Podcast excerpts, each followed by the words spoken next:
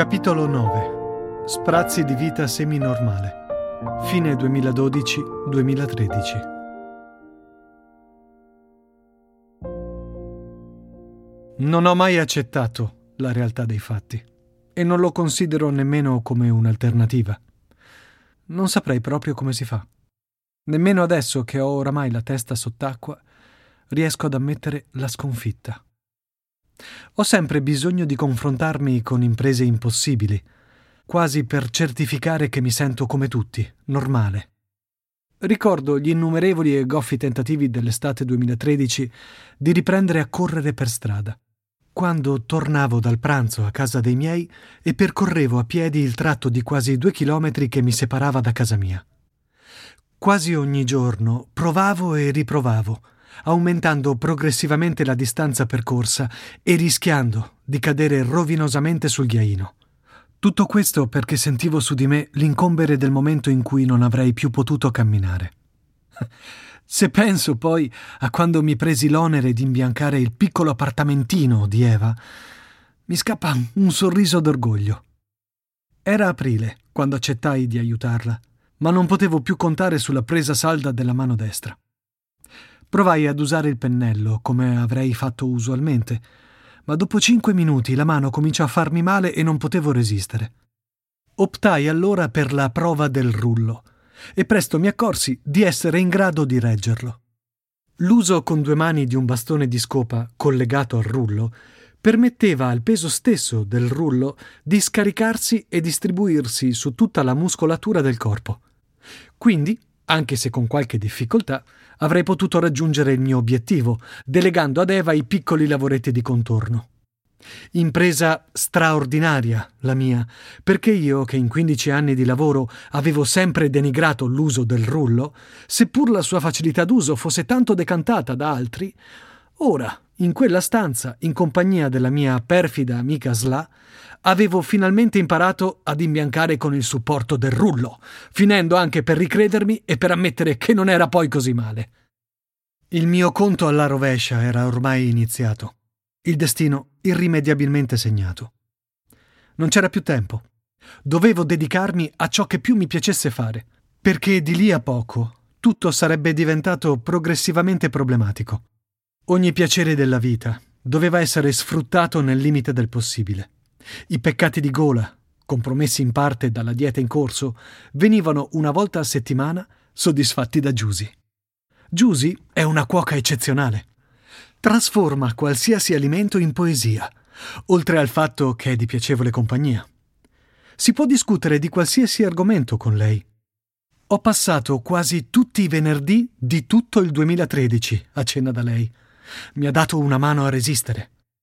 Potevamo sparlare continuamente del nostro più grande mistero, Margherita. Troppo divertenti erano le cene con le tre donne. Giusy, Margherita e sua sorella più giovane, Nigritella.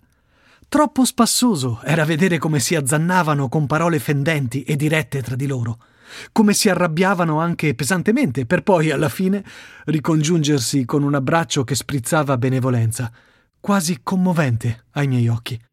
Io e Giusy abbiamo una particolare caratteristica in comune, il bisogno di sacrificarci per gli altri. Trascuriamo noi stessi per gli altri.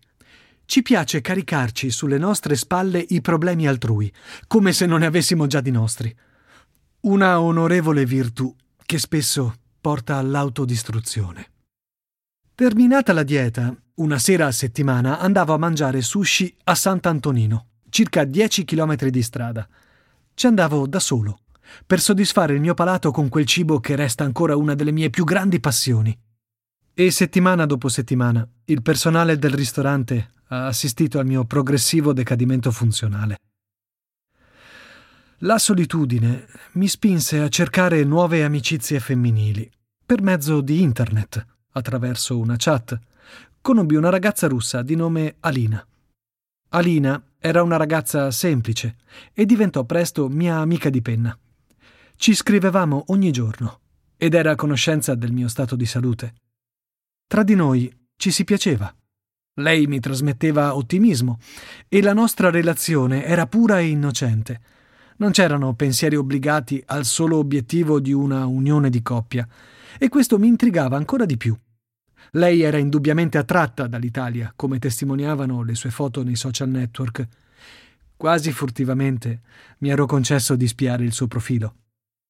Un giorno venni a conoscenza dell'imminente concerto del mio gruppo preferito. I Depeche Mode si sarebbero esibiti il 10 luglio allo stadio di San Siro a Milano. Ne parlai con Alina. Avevo già condiviso qualche canzone in passato e sapevo che in qualche modo piacevano anche a lei.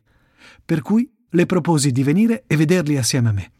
Lei, entusiasta, accettò il mio invito. Nei giorni successivi mi procurai i due biglietti e spedii ad Alina la foto degli stessi. Mancavano due mesi al grande evento ed eravamo entrambi euforici. È proprio in quel momento che ricomparve un'altra persona troppo importante per me per non cambiare il treno in corsa. Sì, proprio lei. Quella che quando eravamo assieme non poteva ascoltare i Depeche Mode. Quella che si lamentava quando mettevo le canzoni nella mia autoradio. Margherita. Dopo un periodo di quasi un anno senza sentirci, avevamo ripreso i contatti, nel periodo pre-diagnosi SLA. Margherita voleva farmi una sorpresa regalandomi due biglietti, ma io li avevo già comprati. Non avevo dubbi sulla scelta di chi sarebbe stata la mia accompagnatrice. Povera Alina.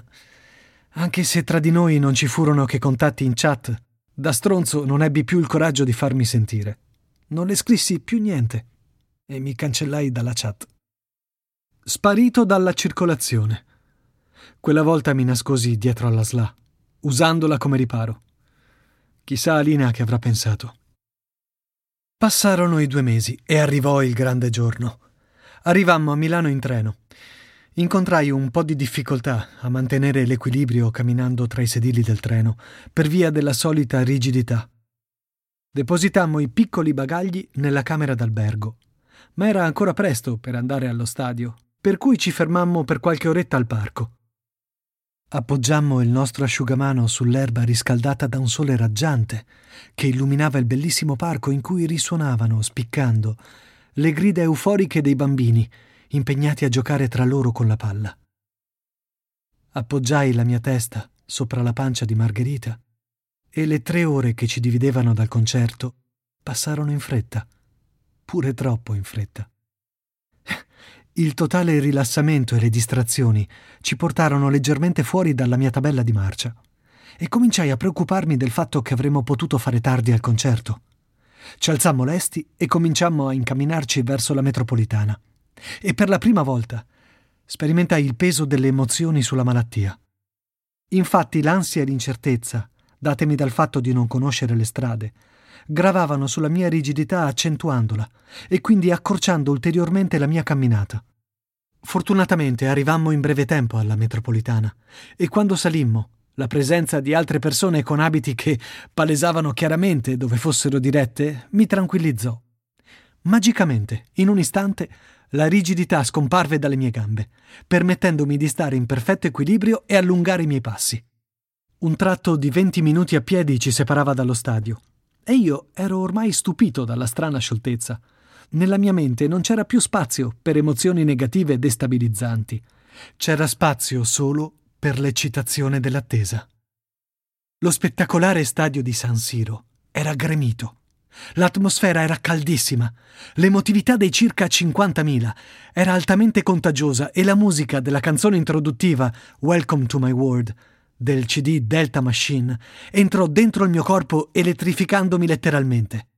Ancora oggi riesco a rivivere quello stesso brivido ogni volta che ascolto le registrazioni dell'inizio del concerto su YouTube. Straordinario. Solo tre mesi addietro avevo già potuto godermi la magnificenza di quello storico stadio, in un altro contesto. Con i miei cugini Simone e Matteo eravamo andati a vedere la partita di calcio Inter-Juventus un altro spettacolo meraviglioso, un altro piacere della vita che dovevo assolutamente assorbire prima di perderne l'occasione definitivamente.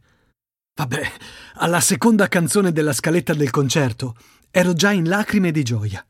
Troppa era l'emozione nel vedere finalmente, per la prima volta nella mia vita, il gruppo di cui conoscevo da più di 15 anni ogni singola canzone, ogni versione, ogni album. Anche Margherita, che mai li aveva ascoltati con interesse, fu catturata dal clima del concerto, innamorandosene all'istante. Il concerto durò più di due ore. Gli effetti delle luci e di video trasmessi nei maxi schermi accompagnavano perfettamente la grinta e l'energia che sprigionava il cantante e leader del gruppo, Dave Gunn. Alla fine del concerto ritornammo in albergo per trascorrervi la notte. Margherita ne era rimasta molto affascinata ed insieme pensammo che avremmo dovuto ripetere quell'esperienza.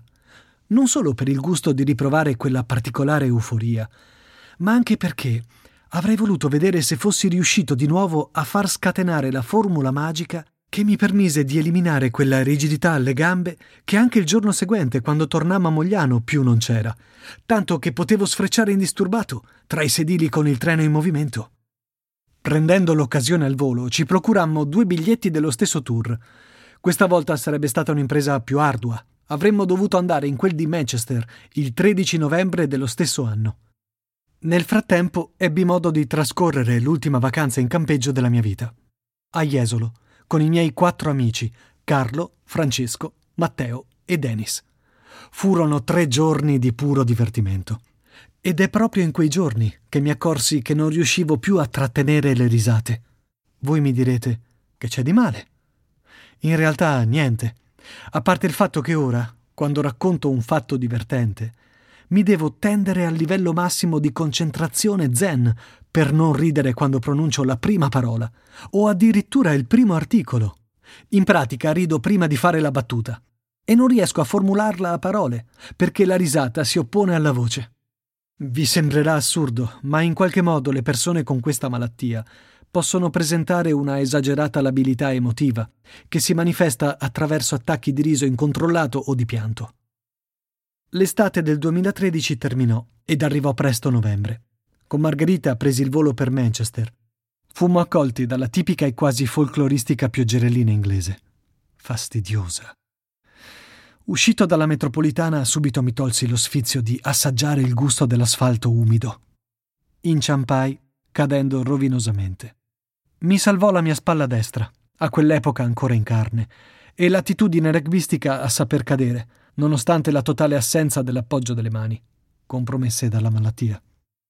Un passante sorridente mi aiutò ad alzarmi ed il mio olfatto riconobbe il tipico odore di marijuana appena fumata, chiarendomi il perché di quel divertente e divertito ghigno, quasi da paresi facciale. Il nostro albergo distava poche centinaia di metri dall'arena. Approfittammo delle cinque ore che ci dividevano dal concerto per visitare Manchester. Dopo cena ci dirigemmo verso l'arena ma questa volta fu un po' diverso. L'arena era completamente coperta e l'atmosfera era meno calda rispetto a San Siro, anche perché c'erano ad occhio solo 30.000 spettatori. Rispetto a luglio il mio stato fisico era un po' peggiorato. Dovetti farmi accompagnare dagli steward per fare gli scalini dell'arena. Senza l'aiuto del corrimano rischiavo di perdere l'equilibrio. Provai ad affogarmi nella birra per sciogliermi un po'. Nel frattempo il concerto iniziò e passò in fretta. Fu bellissimo, ma non potevo pensare di riprovare le stesse emozioni della prima volta. Fu invece l'occasione per Margherita di avvicinarsi un po' di più al gruppo e cominciare a diventare una vera e propria fan. Arrivò il momento di tornare, ma la mia vacanza non era ancora finita. Avrei infatti approfittato del fatto di essere in territorio inglese per far visita a mio fratello Roberto, emigrato in Galles da ormai oltre vent'anni. Margherita prese il volo per l'Italia e io il treno per Birmingham. Passai quattro giorni tra i gallesi, grandi bevitori di birra.